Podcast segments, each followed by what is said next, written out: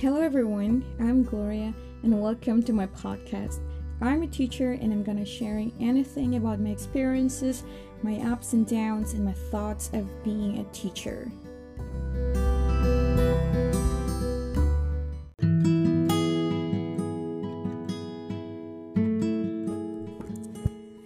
Okay, so let's start with why I want to become a teacher. When I was in an elementary school, I had a bad impression of the teacher.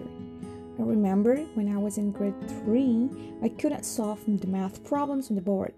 I tried several times, but I couldn't.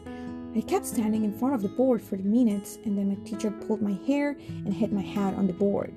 I cried in the classroom because it was so hurt and painful. I ended up hating math and it gave me a message that a teacher is a bad person.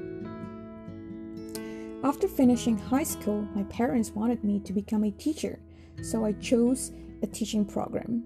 I didn't like teaching at all, but when there was a course where we had to engage with the students in elementary school, it reminded me of my childhood. I felt sad for they had the same experience as me.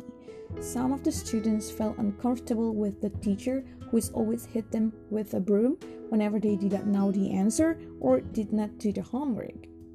Therefore, by being a teacher of young children, I want to create happy and sweet memories of their early education. Because what happened at the age, the children will record it until they grow up. It will cause a traumatic or hatred. The memories of my childhood will strengthen me in influencing my teaching. I become more careful about engaging with children. I know what I have to do and what I shouldn't do as a teacher.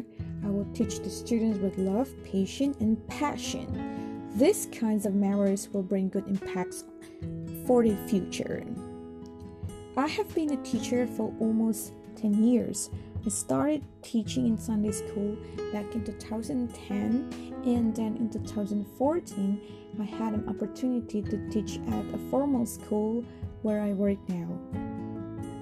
To be honest, I didn't know of how to be a good teacher. However, I have accepted myself, my weakness and my strength, forgive what my teacher did to me, and be confident that I am a teacher. Imagine if I did not do these things, I might become an impatient teacher. That what my teacher did, my students will not like to go to school. They become uncomfortable with the atmosphere I created. I learned that as a teacher of young children, I am a person who will bring impacts to someone's life in future.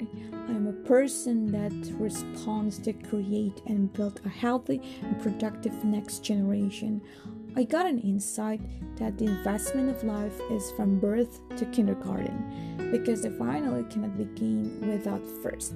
I have to prepare myself and give all the right and proper things I can give to the children. Well, I hope that this podcast really helps you, encourages you, motivates you, and inspires you to be a good teacher. See you on the next episode.